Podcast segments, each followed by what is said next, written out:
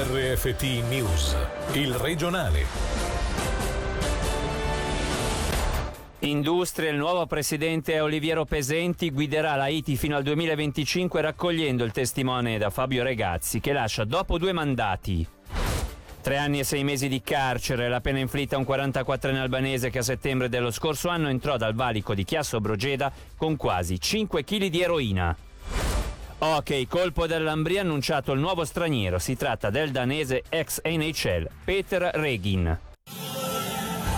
Buonasera dalla redazione di Radio Ticino. È Oliviero Pesenti, il nuovo presidente di AITI. L'ingegnere meccanico e attuale C E O della Airbus S A di Mendrisio, azienda orologiera di punta nella produzione di componenti per il settore di alta gamma, è stato eletto poco fa nel corso della cinquantanovesima assemblea dell'Associazione Industrie Ticinesi. Raccoglierà il testimone da Fabio Regazzi che, come previsto dagli statuti, lascia i vertici delle industrie dopo due mandati. Pesenti, nel discorso avvenuto poco fa, si è presentato dicendo di voler per puntare su un piano industriale per lo sviluppo del settore del benessere del cantone, mettendolo ancora più in rete tramite la digitalizzazione, valorizzando formazione e infrastrutture. Sentiamo il presidente uscente Fabio Regazzi, intervistato da Angelo Chiello questa mattina in diretta sulle nostre frequenze. Il settore industriale ticinese ha dimostrato una capacità di resilienza fuori dal comune, nonostante le avversità della pandemia, alle quali vanno aggiunte anche ad esempio le, le problematiche legate al francoforte. È una congiuntura comunque che si sta riprendendo a livello mondiale, ma che fa ancora fatica, sta resistendo molto meglio del previsto, per cui da questo punto di vista dei segnali sicuramente positivi. Occuparsi di industria in Ticino non è mai facile, ci sono ancora troppi pregiudizi sia a livello politico sia a livello dello opinione pubblica, ma hanno cercato di far passare i messaggi giusti. È chiaro che però la, l'ultimo anno, quello della pandemia, eh, l'ultimo mio anno da presidente oltretutto, è stato sicuramente estremamente complicato. Il settore industriale, come tutta l'economia, eh, deve affrontare sfide molto importanti, molto complesse. C'è il, tutto il tema della digitalizzazione, c'è tutto il tema eh, dello sviluppo tecnologico, dell'innovazione, però io credo che l'industria ticinese è abituata a competere in un contesto internazionale estremamente variegato, però dimostra di saper rimanere a gala e anzi in certi casi anche riesce ad eccellere. Invece purtroppo sento spesso critiche a volte ingenerose e ingiuste. Un affare da due milioni di franchi, sarebbe questa la cifra che ruota attorno alla tentata truffa verificatasi il dodici febbraio scorso a Lugano con l'incendio volontario all'interno della boutique White di Via Nassa. Stando a quanto riporta la R S I, infatti, la polizza assicurativa per i beni del negozio ammontava a circa due milioni di franchi. Ricordiamo che l'amministratore della società del negozio ha ammesso le sue responsabilità e il suo ruolo di mandante. Inoltre, a finire dietro le sbarre sono state altre tre persone, gli esecutori materiali, un trentaquattrenne, una quarantasettenne e un commerciante.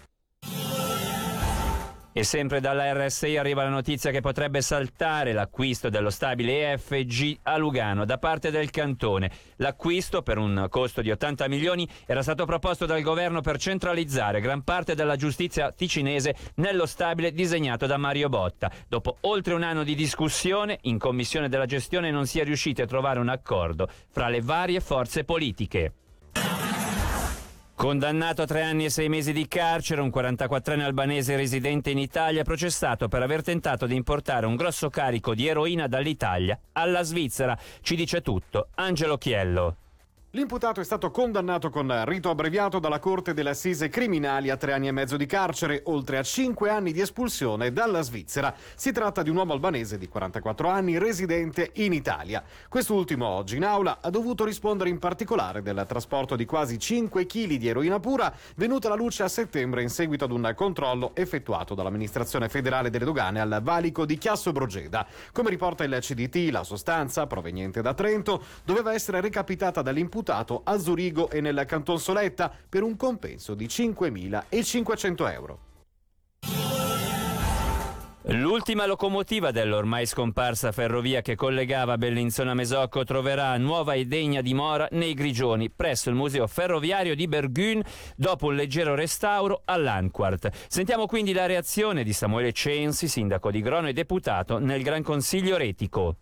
È un giorno un po' malinconico per la Mesolcina, infatti parte quest'ultima locomotiva a direzione Bergün. Abbiamo perso già diversi anni fa la ferrovia, quindi non è musica di oggi, ma oggi c'è questo atto simbolico. A Grono, nella zona industriale, rimarrà una testimonianza di un'ultima locomotiva che sarà a disposizione dei visitatori. Purtroppo la storia era già segnata, le vie di comunicazione sono cambiate notevolmente negli anni e peccato, abbiamo perso il treno, ci si è riorganizzati su altre vie, ma questa è la storia. L'unica nota forse positiva in questa giornata malinconica è che l'attuale sedime dell'ex ferrovia verrà riutilizzato quale pista ciclabile, quindi i nostri giovani potranno rivivere la storia andando in bicicletta su questo sedime.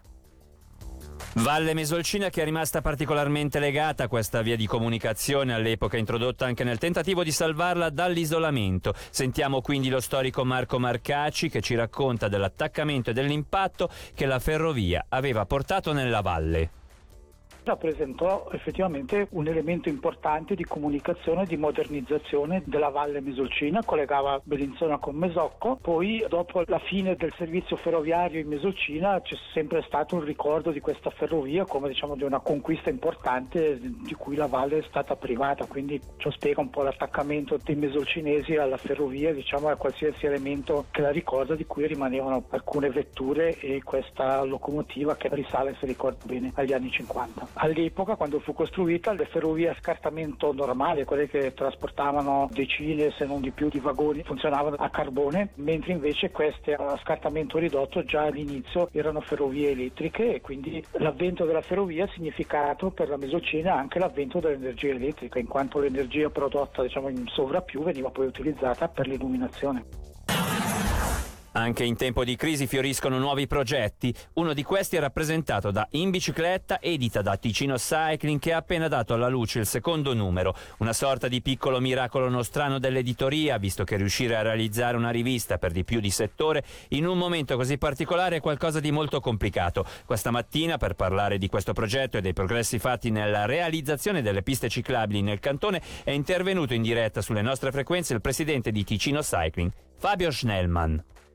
È assolutamente un bel miracolo. Quando sono stato insediato presidente di Ticino Cycling sei anni fa, uno degli obiettivi era quello di avere una rivista di bicicletta che potesse coinvolgere tutti gli amanti del ciclismo, dal semplice appassionato al ciclomatore al professionista, e ultimamente è stata proprio redatta il secondo numero e devo dire che è già un successo. Ecco, abbiamo dei contenuti interessanti come delle interviste col Mark Hirsch, parliamo del Kids Tour, parliamo della Gran Fondo del San Gottardo, veramente una rivista che spazia dal ciclomatore al professionista, quindi è veramente accessibile a tutti a un modico prezzo di franchi trenta l'anno, e sono tre numeri. In tutto Ticino si sta lavorando finalmente parecchio per le piste ciclabili e si sta veramente facendo tanto. Dopo è chiaro, l'incidente è sempre dietro l'angolo e può succedere, però in linea di massima dico che finalmente il ciclista può avere una certa garanzia, più sicurezza rispetto a quello che era vent'anni fa.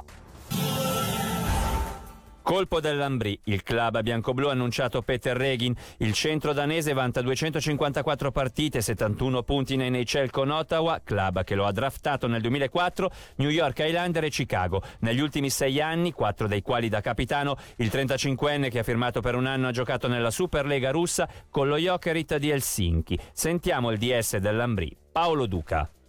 È un centro con grande esperienza, già un po' là con gli anni, ma con grandi doti di, di leadership, in grado di guidare un'intera squadra e di essere d'esempio per giocatori anche più giovani. Questo era quello che cercavamo e che pensiamo di aver trovato nella persona di, di Peter Regin. Forse Novotny è un giocatore un po' più, definirei, eh, guerriero e di sostanza, mentre Regin ha qualche qualità tecnica forse in più, anche qualche dote offensiva in più rispetto a Novotny. Bisogna essere sempre, sempre attivi e sempre pronti a cogliere le opportunità quando si presentano, e questo a nostro avviso era un'opportunità perché le condizioni sono, sono molto favorevoli per l'Ambrì Piotta. Sì, diciamo che, che è in grado anche di contribuire offensivamente, non è la sua caratteristica principale, non è un puro cecchino, un giocatore offensivo, ma anche una certa qualità. Speriamo che possa contribuire anche in questi termini.